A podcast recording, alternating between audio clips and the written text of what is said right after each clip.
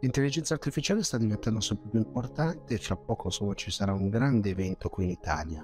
Poi parleremo degli exchange di cripto e come c'è questa evoluzione intorno alle criptovalute e come si stanno consolidando dopo un periodo insomma decisamente down. Infine parleremo di sostenibilità digitale all'interno dei data center e non solo.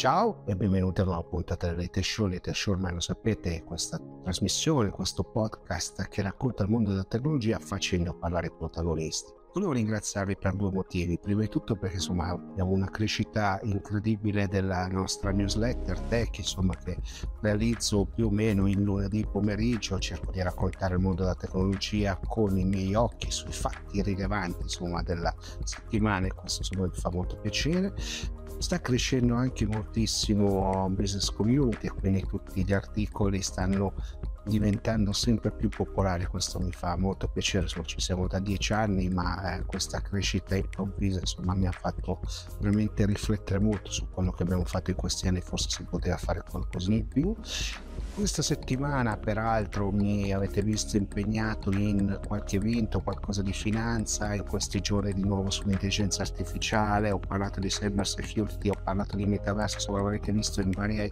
forme. E perché? Perché faccio questo perché mi piace raccontare il mondo del digitale, il cambiamento e quello che sta succedendo. E lo faccio anche tutti i giorni, quotidianamente, alle 11, in quegli appuntamenti che sono di Smart Break, perché? Perché ormai lo metto a disposizione sia sui miei profili social, ma anche in quelle di alcune associazioni che hanno iniziato a riprodurlo e a riproporlo costantemente. Quindi volevo ringraziare tutti quanti, con molto piacere, ricevo tanti messaggi. Vi ricordo anche che c'è Vita d'Ufficio, che è un podcast che prende spunto dagli break quotidiani che faccio sulle mie piattaforme social. Degli... Ci sono pochi eventi che mi piacciono particolarmente, uno di questi è iWeek, quindi la settimana dell'intelligenza artificiale, che è stato un evento che negli ultimi anni era solo online e oggi da quest'anno, insomma da questo 2023, diventerà un evento fisico, ma non voglio parlarne io, ho invitato Giacinto Fiore e Pasquale Viscanti, che sono i creatori, il motore dell'iWeek, per farmelo raccontare, quindi benvenuti all'Etech Show. E questo mondo insomma, dell'intelligenza artificiale in Italia sta davvero esplodendo quarta edizione. Eh, siamo vicini, vicinissimi al sold out. Sarà probabilmente un evento che non, non, è stato ancora fatto, non c'è un termine di paragone in Italia per un evento del genere su un tema così, come dire, innovativo, anche in voga, perché di intelligenza artificiale negli ultimi forse settimane e mesi se ne sta parlando, non se ne è mai parlato così tanto. E, ehm, che cosa sarà? Sarà il momento definitivo per capire che cos'è l'intelligenza artificiale, soprattutto per imprenditori e manager. L'evento è rivolto prevalentemente a loro. E che cosa ci aspetta eh, dall'intelligenza artificiale nel prossimo futuro, quello che, che, che, che, è già dire, programmato da chi la fa e, e, poi è il momento in cui ci si incontra, si incontra l'offerta quindi di questa meravigliosa tecnologia e quegli editori, quei manager che dicono ma sai che sta cosa forse in azienda mi può dare una mano, che, che abbiamo quel mal di pancia lì, oppure abbiamo quell'obiettivo lì non riusciamo a farlo. Che è il vostro scopo da sempre, no? Cioè, eh, voi la, avete... la nostra maglietta ne parla chiaro, no? Eh, voi da sempre, no? Al di là del nome, no? Perché poi il nome è facile trovare uno slogan, in realtà è metterlo in pratica e quindi riuscire a fare questo match tra domanda e offerta, no? Perché quello è assolutamente, assolutamente. E tra l'altro, eh, la cosa che notavo proprio oggi mentre guardavo il file della profilazione della domanda e offerta che stiamo facendo e che sarà la prima edizione in cui, ma secondo me è la prima volta in Italia, in cui più di 80 aziende che producono soluzioni di intelligenza artificiale si incontrano tutti insieme in un unico posto. Noi abbiamo partecipato con Pasquale a diversi eventi anche a livello internazionale, ad Amsterdam, a Londra, a Berlino e i numeri che si vedono in quell'evento sono 100 fornitori? Beh, noi ne porteremo a Rimini, che non passa per essere la, la città in Europa, la capitale delle AI, non passa, però noi ci siamo lanciati una sfida, Gigi, che è quella proprio di creare questa volta la capitale dell'intelligenza artificiale, quantomeno quella italiana, in un posto dove c'è il mare, dove c'è il sole, dove, dove la gente ci si può divertire, si beve uno spritz fatto bene, c'è la musica. C'è la musica, c'è la musica, ci sono gli eventi, il Palacongressi è comunque sede di tanti eventi, non eventi come, come l'intelligenza artificiale, a tema intelligenza artificiale, quindi l'obiettivo è anche quello di, di dare questa, questa nuova linfa, di fare qualcosa di nuovo anche in un posto così preparato a, ad accogliere, e, però insomma che magari uh, fa questo test con noi su questo tema così nuovo. Allora, quello che è sempre piaciuto di voi, e ripeto, poi fisicamente non ci siamo mai incontrati. Anche Meglio così. Il segnale della... No, però il segnale Giacinto, Giacinto in t-shirt Giacinto, fa delle aspettative strane. Giacinto è quello che vedi. Pasquale no, invece ma, No, ma al di là delle battute, no? Cioè, il mondo è cambiato, il modo con cui facciamo business è cambiato, però poi c'era anche l'esigenza di fare questi eventi fisici, no? cioè il networking, scambiarsi idee, confrontarsi, capire quali sono le direzioni tutti insieme, no? perché è cooperazione, non solo competizione. No? Questo è quello che insomma mi è sempre piaciuto delle vostre idee, di tutto quello che avete fatto. Eh, ti faccio una confessione, eh, noi abbiamo fatto eh, tre anni la AI Week online sono stati tre anni difficili, sono stati tre anni molto molto delicati in generale, ma e anche per, per, il settore degli eventi sicuramente. Però l'E Week è andata benissimo, uh, tutti e tre gli anni abbiamo fatto sempre meglio dell'anno prima, sempre oltre ogni aspettativa. Quando abbiamo chiesto alla community facciamo l'evento presenza e ci hanno dato praticamente un 99% stra sì, ma come, che cosa aspettate e così via poi in realtà non ci aspettavamo che eh, tutta l'organizzazione, tutto quello che abbiamo messo in piedi, si poi diventasse questo meraviglioso risultato che stiamo ottenendo oggi in questo momento. E, infatti stiamo cercando di, come dire, uh, tenere a bada l'emozione perché altrimenti eh, diventa qualcosa di ingestibile. Eh, ecco, qui sicuramente quello che, quello che, facciamo in queste tavole rotonde, in questi momenti preparatori, insomma, tu ne sarai uno, sei uno dei protagonisti. Cerchiamo di, di, di farci venire ancora di più l'acquolina, perché saranno due giornate lì a Rimi strepitose. Non, alza, non alzare troppo le aspettative su di me perché poi dopo alla fine... no, alla ma fine l'anno, scorso, l'anno scorso la tavola rotonda tua è stata una delle più L'hai apprezzata. Quindi, quindi no, no, vabbè, i dati non mentono. no, no, grazie, ma sai cos'è che credo eh, faccia la differenza no, in questo mondo? Noi ci riempiamo no, la bocca oggi, l'intelligenza artificiale è diventato un, una parola veramente strabusata. No? Cioè, GPT ha aperto le porte alla democratizzazione no, dell'intelligenza l'intelligenza artificiale che sembrava qualcosa per pochissimi. Peraltro ci aiuta anche l'intelligenza artificiale a fare cose che non ci aspettavamo prima, e anche questo Bene. è un altro eh, aspetto interessante, ma le aziende poi hanno paura, no? Perché? Perché cosa faccio? Ma mi ruberà il lavoro? Eh, non riuscirò a fare quello che facevo prima perché me lo farà una macchina e io cosa farò? Queste sono poi le preoccupazioni base che stanno vivendo le aziende italiane in questo momento. È proprio vero e tra l'altro ti dico che eh, abbiamo iniziato a fare la profilazione dei fornitori e anche la profilazione di chi, eh, dei manager che stanno comprando i ticket e per la prima volta in esclusiva ti do qualche numero perché non li abbiamo Vai. detto proprio ma a nessuno. Eh, fa- facciamo lo spoiler. Allora mi guardo il file, eh, ti parlo dei fornitori. Quindi in diretta in diretta. Pensa che uh, abbiamo fornito 44 fornitori che hanno un AI per migliorare i processi aziendali. 39 fornitori per le AI nel marketing e vendite, 36 fornitori per le AI per migliorare il tuo servizio. Vuoi dire qualcos'altro? Ci tieni? Eh beh, c'è il, 30, c'è il 51% dei fornitori che ha soluzioni di customer service, quindi come va con i clienti? Con i clienti? Ma quello che mi piace di più, Gigi, è 14 fornitori, quindi il 24%, sono pronti a ascoltare un'idea da parte del manager e di sviluppargli un AI in base all'idea di business che ha. Questo significa che davvero il mercato italiano, noi lo raccontiamo davvero da quattro anni, no? però va- veramente possiamo, possiamo dirlo e dimostrarlo durante un evento, è pronto ad affrontare le sfide di business di ogni settore. E qui ti do qualche numero del use case che il mercato italiano delle AI ha già realizzato. Parti tu. Parto io, banking, finance, payment, 30, 31 fornitori, più della metà eh, in questo momento ha delle soluzioni già eh, fatte, già utilizzate, già servite a dei clienti, quindi ha dei casi che racconterà nei giorni della AI Week.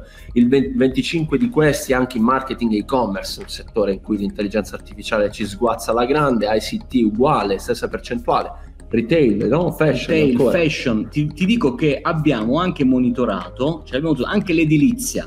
C'è uno use case per l'edilizia, uno use case per l'arredamento, uh, due use case nel mondo Oreca, quattro use case nel mondo sport. Quindi tu immagina davvero chiunque venendo alle Week può trovare una soluzione. E tra l'altro dalla profilazione ci dicono per il 95% i fornitori sono pronti a fornire queste soluzioni entro massimo sei mesi, non sei sei mesi. sei mesi. Uno è stato più modesto, ha detto nei, nei 18 mesi successivi, gli altri sono tutti pronti. Ti piacciono questi dati? Ma forse perché, forse quello che ha detto 18 mesi perché ha troppi, troppi impegni, troppo troppo pieno. quindi ha paura di non riuscire a rispondere.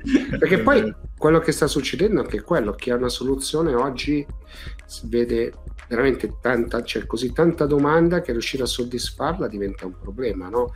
Eh, quando avete toccato tutti i settori, no? avete toccato dei settori, avete toccato de, de, dei segmenti, no? quindi chi nei silos delle aziende, no? perché sappiamo che poi le aziende noi ci raccontiamo che si parlano, sono interrelazionali, eh? poi molti silos, so chi fa marketing fa marketing, chi fa vendite fa vendite, chi fa il controllo gestione fa quello di gestione tutto quanto però questa intelligenza artificiale ci permette di infilarlo in un nuovo imbuto che ci dà delle soluzioni nuove, proposte Vero. nuove, no? E non è semplicemente l'acqua calda rimescolata. No, no, no, non è un'acqua e, riscaldata, no? non è una, e, questo è, e questa è la differenza, no? È proprio questa. E tra l'altro, quello che stiamo vedendo, adesso che stiamo profilando anche chi sta comprando il biglietto, ti preannuncio, saremo veramente tantissimi, tipo mille manager italiani a Rimini a scoprire soluzioni di intelligenza artificiale. Un numero che davvero anche noi, quando abbiamo iniziato a pensare all'evento, ci siamo dati la sfida di raggiungere i mille ma in corno, in cor nostro aveva, avremmo accettato anche 500 a 500 no, va bene. Adesso, adesso 1000 e, 1000 e stiamo pensando a come poter eh, allargare eh, un po' per farlo entrare di se più. se c'è qualche muro che non è portante lo spostiamo un attimo più allora dalla profilazione di chi ha comprato il ticket ecco. guarda come è sovrapponibile no? allora io ti, ti do un numero. Le aziende che stanno comprando prevalentemente i ticket sono le aziende da 1 a 10 dipendenti e le aziende mm-hmm. oltre i 200 dipendenti. Quindi sono, quali sono le aziende che stanno cercando soluzioni di AI in Italia? Praticamente le PMI e le grandi aziende. Ok. Vuoi dare qualche dato sui settori? Sì, fanno, sono consulenza, ICT, agroalimentare, metalmeccanica, anche retail, sono, ci sono liberi professionisti, c'è chi fa marketing, c'è chi si occupa di formazione, istruzione. Chiaramente la piramide è girata per così, quindi mi devo, devo devi girare la testa. Invece, invece, io ti do un parametro importante che secondo me fa tutta la differenza in questo momento nel mercato delle AI. Questa è la più bella. È vero, stiamo chiedendo a tutti quelli che hanno comprato il biglietto, va bene, stai venendo alle, alle, all'evento E-Week, ma entro quanto tempo sei pronto ad adottare l'intelligenza artificiale nella tua azienda? Quasi il 70% di loro dicono... Dicono entro sei mesi. Capito? Questo è troppo bello. Quindi sono pronti. Eh, sono pronti, sono ricettivi, sono... hanno capito che è un'opportunità di business prima che di trasformazione digitale. Assolutamente. Che Io che racconto la trasformazione digitale da tanto tempo, eh, con qualche cappello bianco.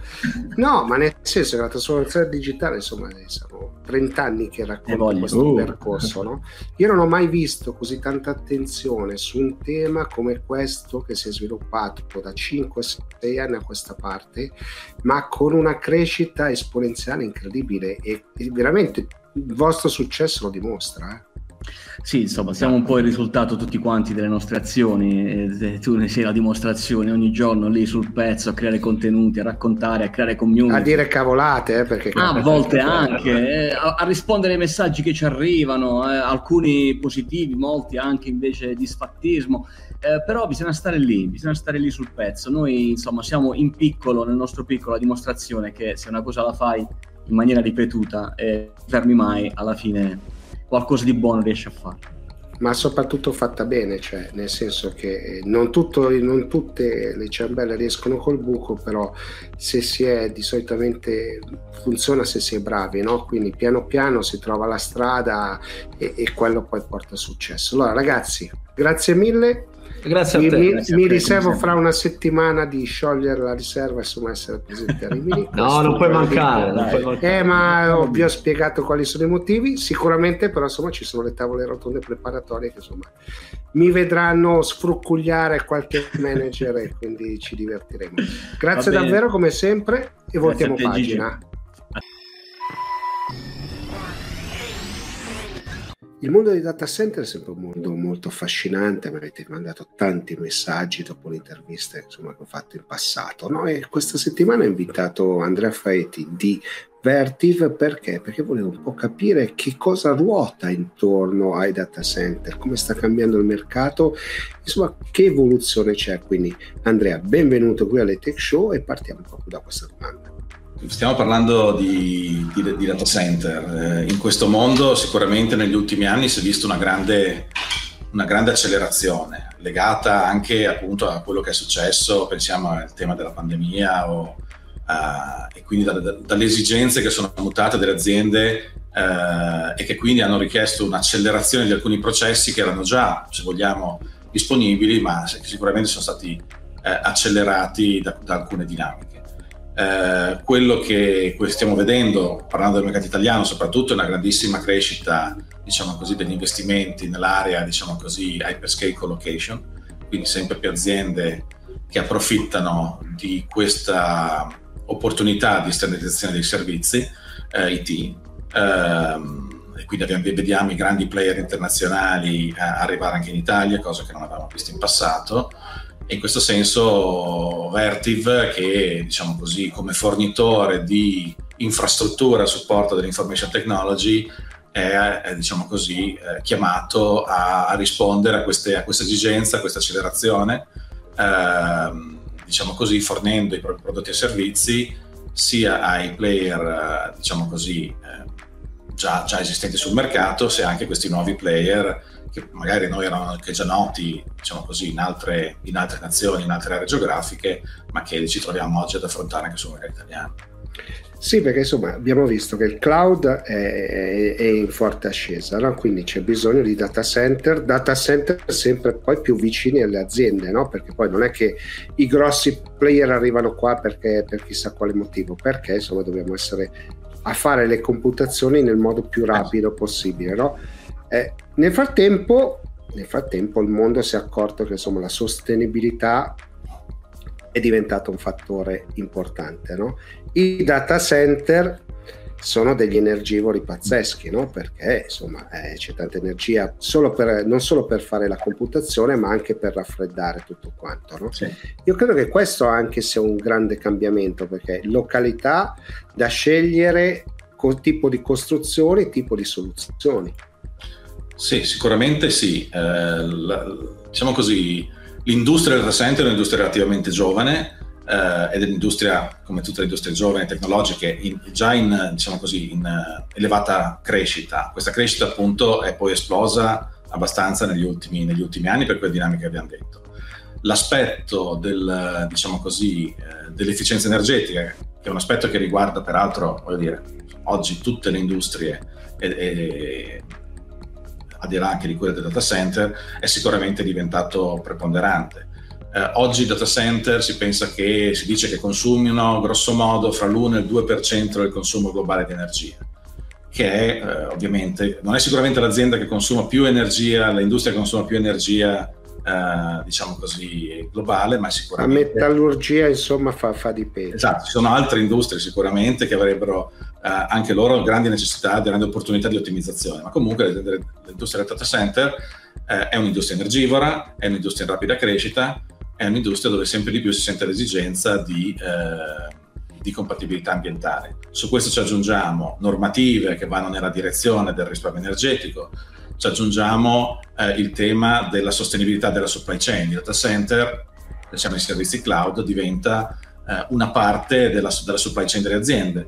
Nel momento in cui oggi ci si approccia no, a questo mercato? Il livello di consulenza e competenza ovviamente è cambiato tantissimo.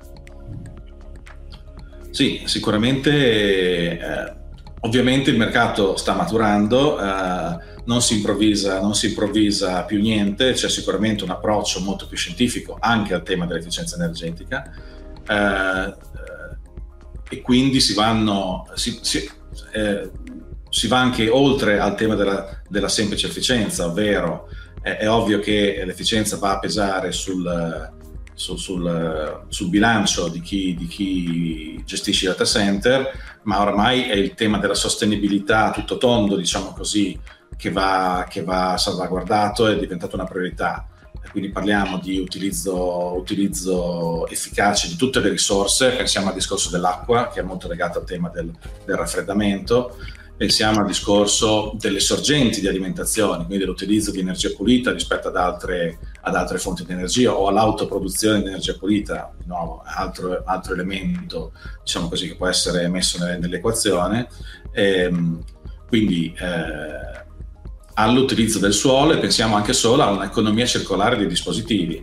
Eh, anche qui sta nascendo una vera e propria diciamo così, industria del del, del riciclo dei dispositivi IT e allo stesso modo, diciamo così, c'è una grande attenzione all'utilizzo degli apparati di infrastruttura, di infrastruttura proprio per estendere la vita, la vita utile e utilizzarli al massimo proprio in un concetto anche di appunto economia circolare e uso razionale delle risorse, diciamo così.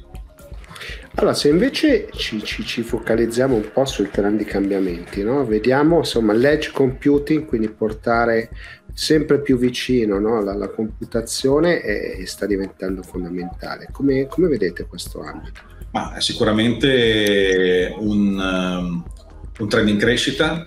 Uh, um, diciamo che eh, in parallelo all'utilizzo di eh, risorse eh, eh, condivise, dice, chiamiamolo, chiamiamolo, cloud, ehm, posizionate eventualmente anche non nelle immediate vicinanze, diciamo così, dell'utente o della sorgente dei dati, eh, sta nascendo in parallelo la forte esigenza legata cioè, principalmente agli elementi di, di, di, di, velocità, di latenza, di riduzione dei tempi di latenza del, dell'information technology, eh, quindi per la disponibilità di eh, unità di elaborazione dei dati posizionati in prossimità, in prossimità dei, dei, dati.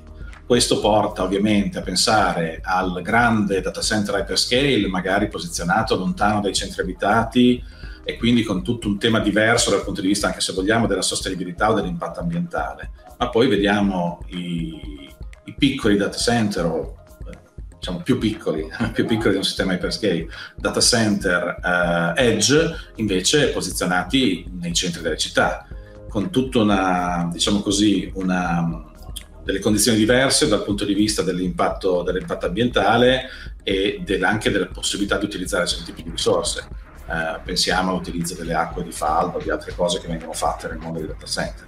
Quindi chiaramente sì, questi due, um, questi due um, paradigmi, diciamo quello del, dell'hyperscale e quello del, del, dell'edge, hanno anche, diciamo così, eh, presentano caratteristiche diverse dal punto di vista delle, delle opportunità e delle possibilità di ottimizzare le siamo quasi entrati no, nella, nell'epoca della democratizzazione anche dei data center, sembra fo- follia, però tutto sommato insomma si sta passando da centri di calcolo, no? come li chiamavamo negli anni 90, 80, certo. a, a, qualcosina di un pochino più completo che però quella è la condizione del data center, che è resiliente, che può essere replicato, cioè ci sono tutta una serie di condizioni.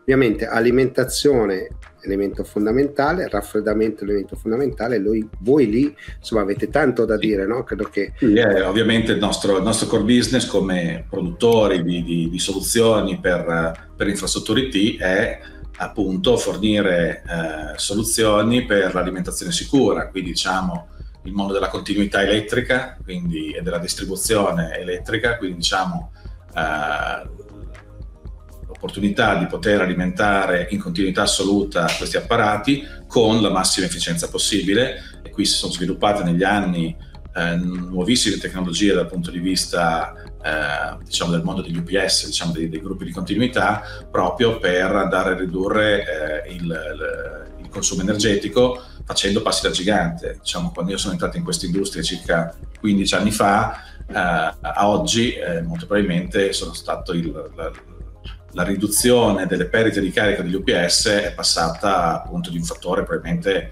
forse vicino a 10, fra 5 e 10 probabilmente. Insomma. Quindi se prima un UPS poteva consumare, poi nell'applicazione, perché poi va sempre visto nell'applicazione, poteva avere un rendimento energetico fra l'80 e il 90%, oggi un, un, un UPS ha un'efficienza energetica probabilmente va fra il 95 e il 98%. Quindi le perdite di carica si sono notevolmente ridotte. L'altro elemento fondamentale, diciamo così, dell'infrastruttura IT e che ha impatto ovviamente sull'efficienza energetica è quello del raffreddamento. Eh, noi tutti quando usiamo un PC ci accorgiamo che parte la ventolina quando, quando fa caldo, immaginiamoci una, una, sala con alcuni megawatt di computer che operano e, e quindi quanta energia, quanto calore viene dissipato. Questo calore va smaltito, ci sono tecnologie che oggi consentono di farlo, con un'efficienza molto maggiore che in passato e, eh, e anche con un impatto eh, ambientale molto, molto, maggiore del passato. Pensiamo appunto, eh, in passato si utilizzava moltissimo tecnologie evaporative che però si usano ancora, che avevano un grandissimo utilizzo di acqua, oggi stanno nascendo tutta una serie di altre diciamo, tecnologie che vanno a utilizzare molto, molto meno l'acqua o la usano a un circuito chiuso, quindi eh, senza disperderla, pensiamo appunto alle tecnologie, per esempio, che adesso, adesso diciamo così, si parla molto, le tecnologie di eh, liquid cooling, cioè di andare a raffreddare i server direttamente con i liquidi all'interno senza, diciamo così, avere un raffreddamento che cambia con, con la, con l'acqua. Diciamo. Insomma, che è una tecnologia migrata no? dai, dai, motori che si usa tanto dire endotermici delle auto, no? perché adesso sembra sì. che prima non so che auto usavamo, ma insomma, si chiamano endotermici e poi si diventano elettriche. Sì. Un'ultima domanda, ho visto che fate anche molte, molte cose prefabbricate no? che, che, mettete a disposizione. Questo vuol dire che il livello di consulenza e competenza dei clienti è, è cambiato, è cambiato tanto in questo periodo? Ma diciamo che sicuramente, sicuramente sì, eh, c'è stata un'evoluzione molto forte, ma soprattutto c'è una fortissima esigenza, accelerata poi appunto negli ultimi anni, di, ehm, diciamo di diminuire i, termini, i tempi di deployment delle, delle infrastrutture. Eh, oggi appunto eh, ci sono appunto diversi driver, c'è un tema di time to market da parte dei grandi operatori, quindi di essere presenti, di, di, avere la disponibilità diciamo così pronta nel momento in cui la domanda, la domanda cresce, ci sono nuove tecnologie IT o nuove applicazioni, pensiamo a, all'intelligenza artificiale di cui si parla tanto anche in questi giorni, che richiedono grandi, grandi capacità di calcolo, questo porta a a, ad aumentare diciamo così, la necessità di disporre di, eh, di, di, di, di strumenti di infrastrutture IT, diciamo così, nel breve, nel breve, tempo, quello delle soluzioni modulari è assolutamente una delle strade per poter arrivare a uh, mettere a disposizione sistemi molto efficienti in tempo molto rapido. Quindi una standardizzazione da una parte, modularità, espandibilità e quindi se vogliamo anche flessibilità eh, nel, nell'infrastruttura, okay? che quindi essere proprio modularizzata a livello addirittura poi di containerizzata, okay? quindi era oltre la, la, modularità, ma proprio realizzare veri e propri interi data center come eh, soluzioni in container prefabbricate che vengono semplicemente assemblate in campo. E questo è... Che che è un bel cambiamento, no? perché vuol dire che andiamo verso standardizzazioni, capacità anche insomma, di, mettere, di fare sistema, no? perché questo era quello che mi aveva anche raccontato no? Emanuele Becker qualche settimana fa, no? parlando proprio di, dell'associazione dei data center italiani, cioè fare sistema, riuscire anche a trovare delle competenze, perché poi questo è un mondo nuovo, eh, non recentissimo, ma totalmente nuovo in completa espansione. No? Quindi servono anche figure che siano capaci poi di, di gestire no? queste cose, perché eh, c'è tanto lavoro dietro e tante professionalità. Sicuramente in un mercato in rapida crescita come questo credo che il tema delle, delle risorse e delle competenze sia un elemento veramente determinante, soprattutto se guardiamo proprio al mercato, all'industria del, del data center. Eh, noi come Vertiv, eh, diciamo così, abbiamo investito sempre negli anni, per esempio, in una nostra academy interna proprio rivolta allo sviluppo delle competenze, quindi cerchiamo di eh, da una parte con la collaborazione con l'università, dall'altra parte proprio con una struttura di formazione interna di eh, crearci al nostro interno un, un bacino di competenze estremamente ehm, elevate da una parte, ma anche aggiornatissime dal punto di vista proprio delle evoluzioni di cui abbiamo parlato. E eh, su questo appunto, per esempio in Italia abbiamo proprio la, la sede europea della, dell'Academy di Vertiv che va a formare tutte le competenze in Europa, diciamo così, sul, sul tema dell'infrastruttura. Insomma. Vedi, questo non lo sapevo e quindi questo mi, mi fa molto piacere che tu l'abbia detto, no? perché sembra che l'Italia sull'informatica, sul digitale sia sempre l'ultima ruota del carro, poi invece ne vado a pescare così, quasi per caso, delle eccellenze clamorose. No, da questo punto di vista Vertiv, pur essendo una multinazionale americana, quotata a, Lond- a, scusate, a New York, eh, è eh, diciamo così, eh, un'azienda che se guardiamo in me è molto italiana, anzi assolutamente italiana. I centri di eccellenza di Vertiv sono in Italia, dove vengono sviluppati i prodotti e ingegnerizzati i prodotti, quindi abbiamo vicino a Bologna la parte diciamo così, che si occupa del, del, del settore degli UPS, mentre vicino a Padova abbiamo eh, il centro di eccellenza per eh, il condizionamento, quindi un'azienda che pur essendo appunto globale e se vogliamo appunto americana come, come headquarter, è un'azienda molto italiana in EMEA, ok? Anzi, assolutamente eh, preponderante, diciamo così, la parte italiana rispetto al resto del, del, dell'Europa. Dal punto di vista insomma, di come vi comportate sul mercato, non puoi farci qualche esempio concreto? Ah sì, come fu uno, uno degli elementi sul quale appunto stiamo, stiamo lavorando in maniera, in maniera, sensibile è quello anche di eh, avere opportunità diverse di fornitura, ovvero ehm, elaborare insieme ai nostri partner delle modalità di fornitura che ci permettono di evitare eh, diciamo così, l'impatto sul, sulla parte CAPEX. Una delle esperienze più interessanti, posso dire, è quella che stiamo facendo con Telefonica, l'azienda diciamo così, eh, principale telefonica del mondo, del mondo Spagna, Spagna e Sud America, eh, dove stiamo portando avanti una collaborazione da alcuni anni nell'ambito dell'ottimizzazione energetica degli impianti, passando attraverso una fornitura eh, basata sul eh, ritorno dell'investimento legato al risparmio energetico, ovvero noi eh, insieme al nostro, al nostro cliente identifichiamo le opportunità di ottimizzazione degli impianti esistenti, identifichiamo i tipi di miglioramenti che possono essere fatti in questi impianti e con un meccanismo poi di condivisione del saving fondamentalmente facciamo, effettuiamo l'aggiornamento di questi impianti senza richiedere un investimento iniziale per essere cliente.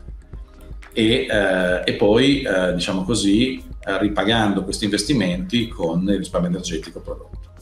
Questa è una, una modalità, diciamo così, che consente eh, alle, alle, aziende di effettuare l'ammodernamento di infrastrutture anche molto importanti senza impattare in maniera diretta sul CAPEX quindi eh, utilizzando appunto il ritorno energetico come, come poi eh, fonte di finanziamento.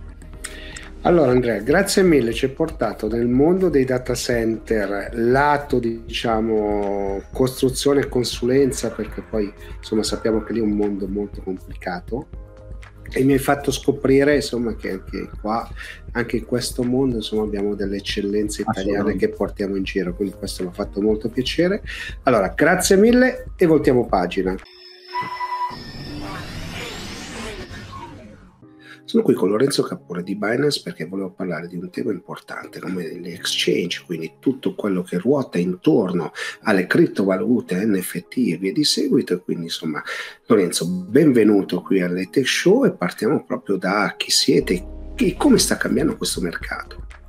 Niente di strano, in realtà. Cripto rappresenta un'innovazione tecnologica, così come internet ha rivoluzionato il modo in cui tra, diciamo, trasferiamo informazioni da, da, qualsiasi parte del mondo a virtualmente ogni punto dell'altro mondo alla velocità della luce, la tecnologia sottostante alle criptovalute cambia il modo in cui innanzitutto interagiamo con il valore.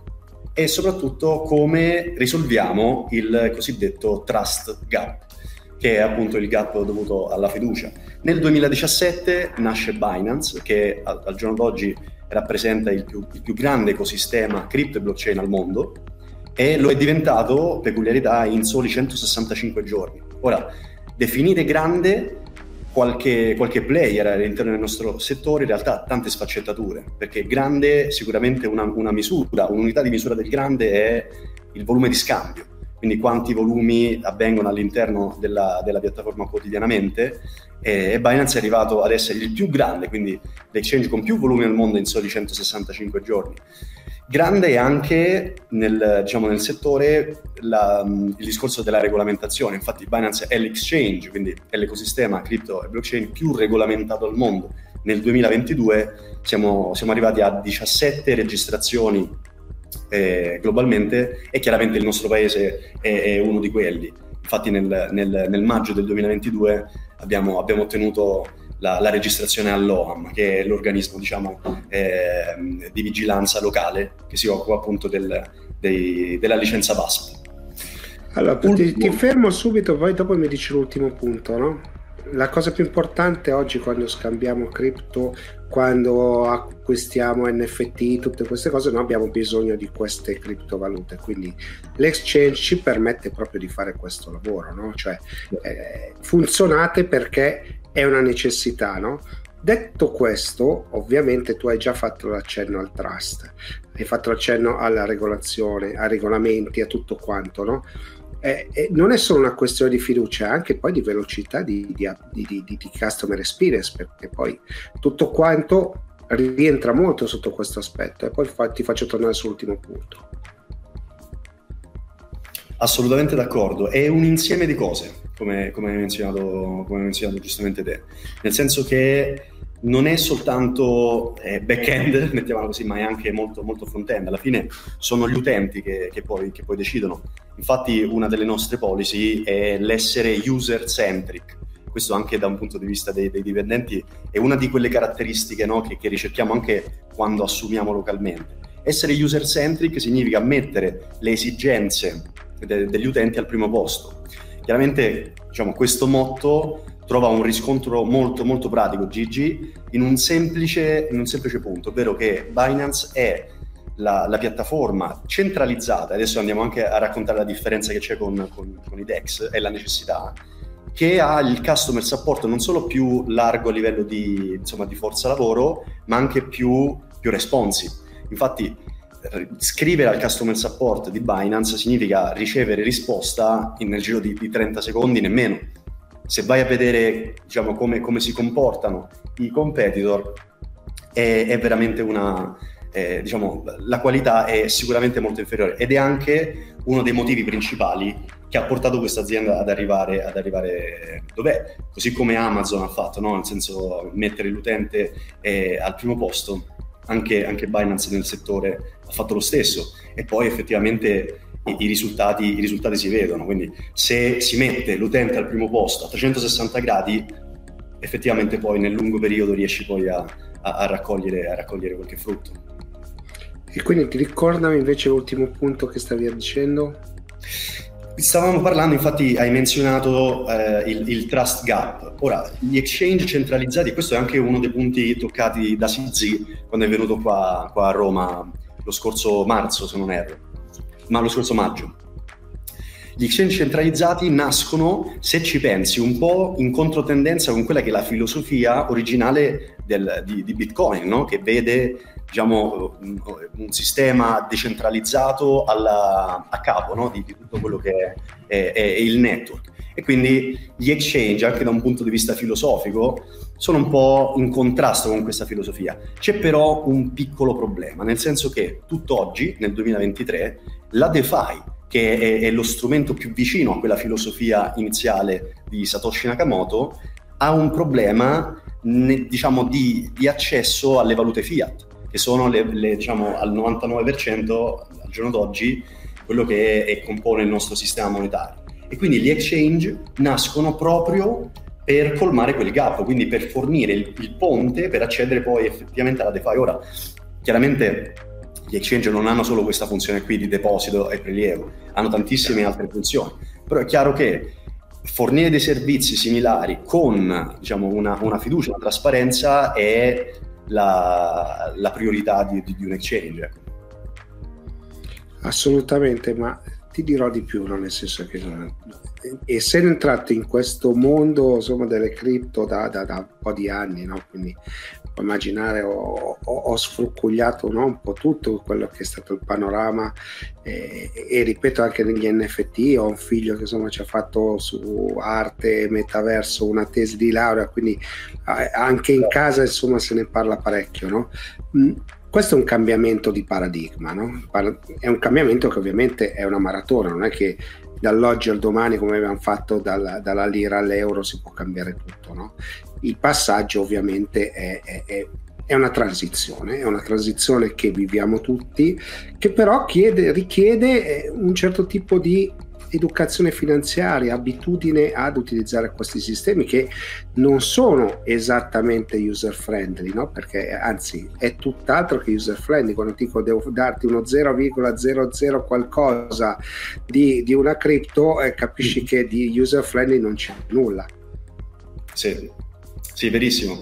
Hai probabilmente menzionato quello che è l'elefante, l'elefante nella stanza, ovvero l'educazione finanziaria specialmente nel, nel nostro paese. Insomma, inutile, inutile, nascondersi, i dati, ad esempio, delle, delle classifiche dell'Ocse non ci vedono primeggiare sicuramente per quelle che sono le, le metriche di, di, di, di, competenza finanziaria e anche a corroborare questa, queste classifiche c'è anche il fatto che gli italiani sono diciamo, tra i paesi con più eh, con più risparmi fermi improduttivi su, sui conti bancari. Quindi diciamo, un paio di elementi ci fanno capire che è esattamente quello il, l'argomento caldo, specialmente nel nostro paese.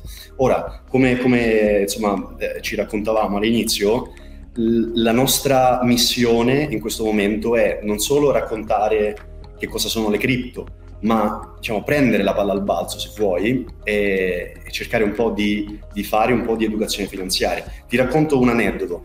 Tantissimi, tantissimi nostri clienti italiani utilizzano le cripto come ponte per poi effettivamente andare a, ad approfondire tutto ciò che è la finanza tradizionale. Non ti so spiegare in realtà il perché di, di quei numeri o il perché di quelle posizioni, diciamo, agli ultimi posti in classifica tendenzialmente no, non ho idea della, della, della, motivazione. Però le cripto possono effettivamente, e noi, diciamo, il nostro compito è quello di sfruttare la, diciamo, la nostra azienda in modo tale da diffondere anche la, l'educazione finanziaria di base. Chiaramente i principi, i principi, Ho visto che avete fatto anche dei progetti, no? anche ultimamente, proprio in questi giorni. No? Quindi sì. eh, su questo voi insomma, ci investite parecchio. Tantissimo, tantissimo. Infatti la, la, priorità del 2023 è proprio quella.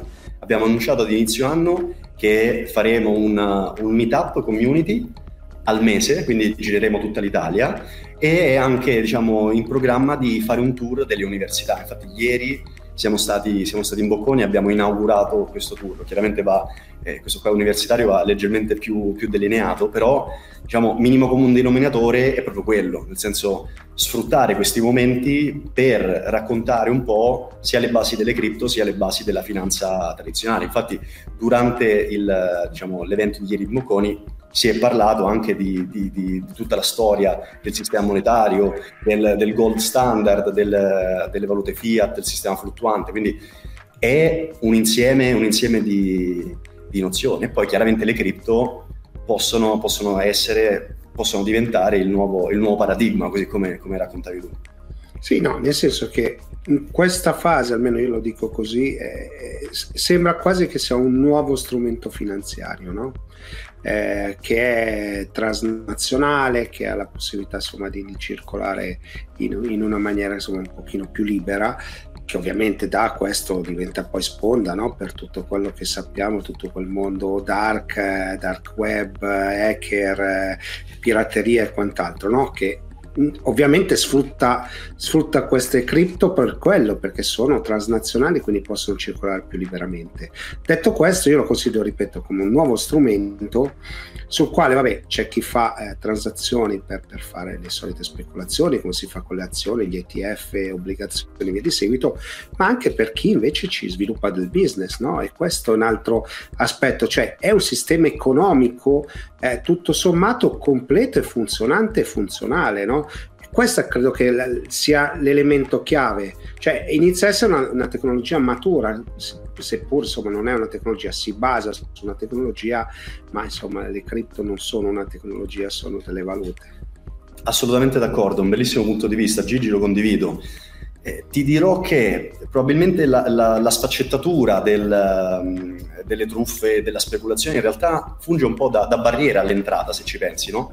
Perché un po' disincentiva poi le persone ad andare ad approfondire quelli che sono anche gli aspetti positivi, ovvero quelli, quelli che hai menzionato, tutta la possibilità di costruire ecosistemi, la possibilità di costruire veramente aziende solide, oppure sia da zero, oppure di implementare la tecnologia all'interno della tua azienda un esempio che faccio e, riprendo anche la, la passione e la tesi di, di tuo figlio. Eh, gli NFT sono stati sicuramente diciamo, il trend del 2021, no? tantissimo hype, tantissime truffe, inutile girarci intorno, ma se contestualizzate correttamente in modo, in modo, in modo saggio all'interno del proprio business, in realtà possono non solo diciamo, aprirti a nuove, a nuove fonti di, di, reddito, banalmente, ma anche migliorare che è, che, quello che è il rapporto con, con, i, con, gli utenti. Immagina ad esempio tutto ciò che riguarda la, le community online oppure l'influenza. Diciamo, implementando questa tecnologia all'interno della tua community riesci a, a, come posso dire, a risolvere quel problema di, di, comunicazione e di vicinanza con la community che prima diciamo, era, era, era complicato fare, comunque nemmeno ci si pensava. Immagina di aprire a, a, a, alle persone che, che, ti seguono, che leggono insomma, i tuoi articoli, una sezione speciale il cui accesso è eh, veicolato dal possedere uno dei 5.000 veicolato è garantito perché poi veicolato, è, veicolato è garantito perché l'NFT ricordiamo è come se fosse un, non è un coupon è un certificato di garanzia cioè perché è unico Esatto, esatto. Anche se ti devo dire la verità, non è un coupon, ma per esempio per spiegare che cosa sono gli NFT. No, no, ma così almeno alle... semplifichiamo il concetto, sì, ma sì, sì. lo trasferiamo. Cioè, cioè, utilizzo anch'io il termine coupon per dirti, per spiegare a mia nonna che cosa fossero gli NFT, gli ho utilizzato il, eh, l'aneddoto del coupon del, del, supermercato perché è più semplice. Poi è normale che è, è veramente troppo iper semplificativo. Però per, per, concludere ti dico che anche nel, nel, nel caso ad esempio del, del, del, giornalismo in generale è stato fatto anche un investimento molto molto importante di Binance ad esempio all'interno di Forbes. Perché? Perché si è visto già in anticipo quello che stiamo raccontando, ovvero che un determinato settore può effettivamente fare il salto di qualità e passare quindi al, al, al, allo stage successivo implementando correttamente questa tecnologia. Ora, è una tecnologia, sono degli, degli strumenti che eh, diciamo, migliorano ogni settore? La risposta probabilmente è no, Gigi, in totale, in totale sincerità. Perché? Perché probabilmente i problemi o comunque i limiti che altri settori hanno si risolvono già diciamo, in maniera sufficiente con internet. Non c'è bisogno di implementare cripto, blockchain soltanto perché la moda tutti ne parlano e quindi bisogna implementarlo necessariamente. Sono d'accordissimo con, come, stesso, come, la stessa cosa con l'artificial intelligence, che è sicuramente è il trend no? primordiale, il, trend diciamo, eh, stratosferico di questo 2023. Sicuramente è, una, è un qualcosa che ci farà progredire, ma da qui a implementare l'artificial intelligence in qualsiasi settore, in qualsiasi azienda, probabilmente è, è un po' sbagliato. Quindi sì all'implementazione, ma dove ha senso dove ha senso, dove funziona, dove oltre a essere efficace è anche efficiente, no? perché molto spesso noi ci mettiamo dei tools digitali dove magari non è necessario avere tutta quella complessità, no? perché siamo mm-hmm. meravigliosi in questo.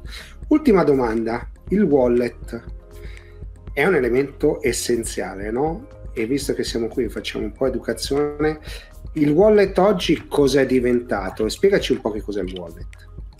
Il wallet, allora per utilizzare uno slogan, eh, insomma il wallet è diventata a tutti gli effetti una nuova banca. Allora, sicuramente per, per, approfondire anche questo tipo di, di, di, argomento, noi in Binance abbiamo una sezione dedicata a, a, alla, diciamo, all'educazione e chiaramente anche questi argomenti sono, sono, sono, raccontati, si chiama Binance Academy. Quindi ti riporto anche quello che, che è all'interno di, di quell'Academy, completamente gratuita in italiano, eh, a 360 gradi. Utilizzerei proprio veramente lo slogan la tua banca. Ora, esistono differenti tipi di wallet, ovvero nel momento in cui ti interessi, ti appassioni a questo settore, nasce in te l'esigenza di dire ok, come conservo le mie cripto in prima battuta, seconda battuta, come interagisco con i protocolli DeFi oppure con, con la blockchain. Quindi i wallet rispondono un po' al, all'intersezione di queste due esigenze. Ora, esistono varie tipologie di wallet, perché ad esempio abbiamo una differenza tra cold wallet o hot wallet. Niente di complesso, in realtà cambia soltanto la possibilità di collegarlo a internet. Quindi se chiaramente hai una necessità di fare operazioni frequentemente, probabilmente una soluzione hot, quindi con una connessione a internet oppure un wallet di un exchange fa più al tuo caso, perché hai bisogno chiaramente di fare trading, hai bisogno di, di spostare fondi qua e là eh, in maniera molto frequente, quindi sicuramente un hot wallet. Se invece la tua strategia è quella di comprare e accumulare la famosa HODL, no? quindi hold for, for, your, uh, for, your, entire life, probabilmente una soluzione cold va a un, diciamo, a un hardware wallet dove tu quotidianamente oppure diciamo in maniera con cadenza Quando regolare sai? vai a conservare e, e conservi le tue cripto là. Dipende un po' in realtà da, dalla, dalla, dall'operatività di ognuno di noi, perché poi se ci pensi Gigi, ognuno di noi è diverso, ha esigenze diverse per fortuna, sì.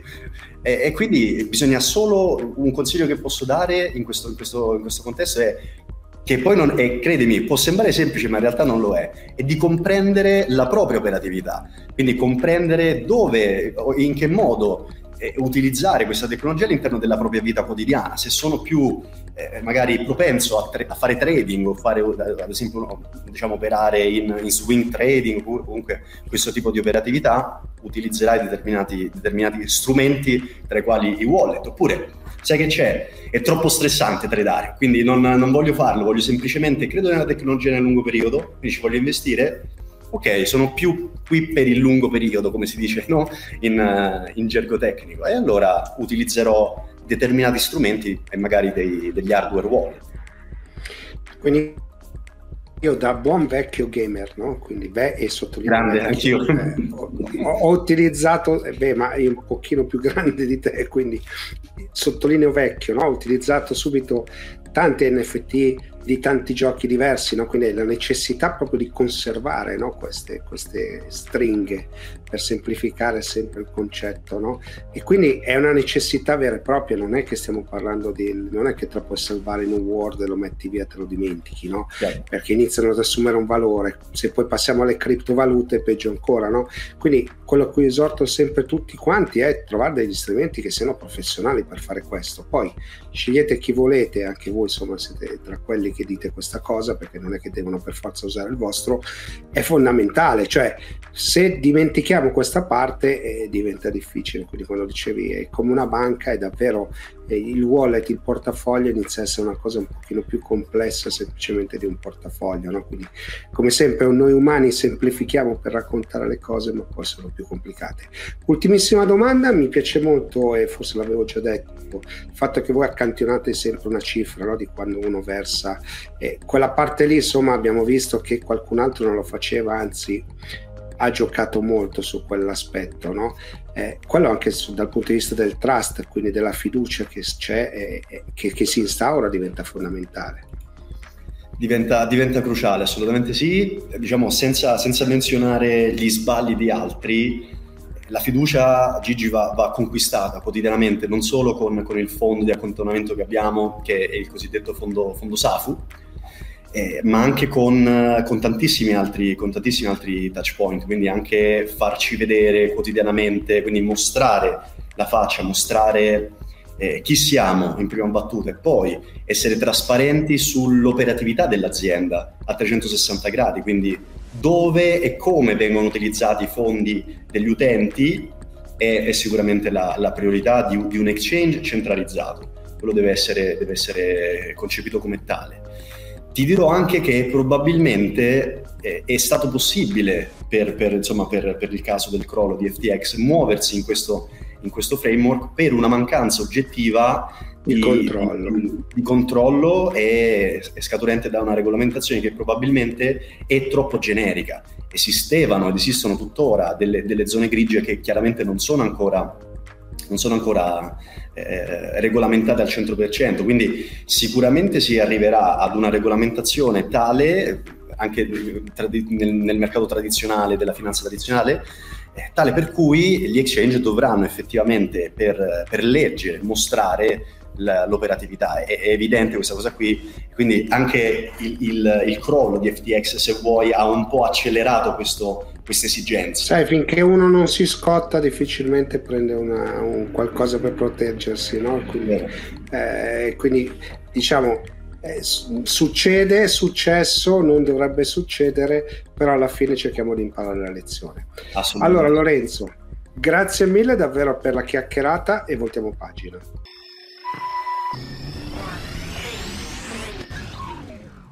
Siamo giunti al termine anche di questa puntata del Late Show, come sempre volevo ringraziarvi, mettetevi like, mi piace, insomma fate sapere che vi è piaciuto, se l'avete visto su un canale tv fate sapere a questo canale insomma che avete gradito questa trasmissione in modo che possano riproporla in orari magari migliori, so che su qualche canale andiamo veramente tardi. Eh, detto questo, non mi resta altro che dare appuntamento su tutte le mie piattaforme social, su, insomma, seguitemi, trovate un sacco di eventi anche questa settimana e anche nelle prossime, per cui continuiamo e a questo punto non mi resta altro che dare appuntamento alla prossima puntata. Ciao!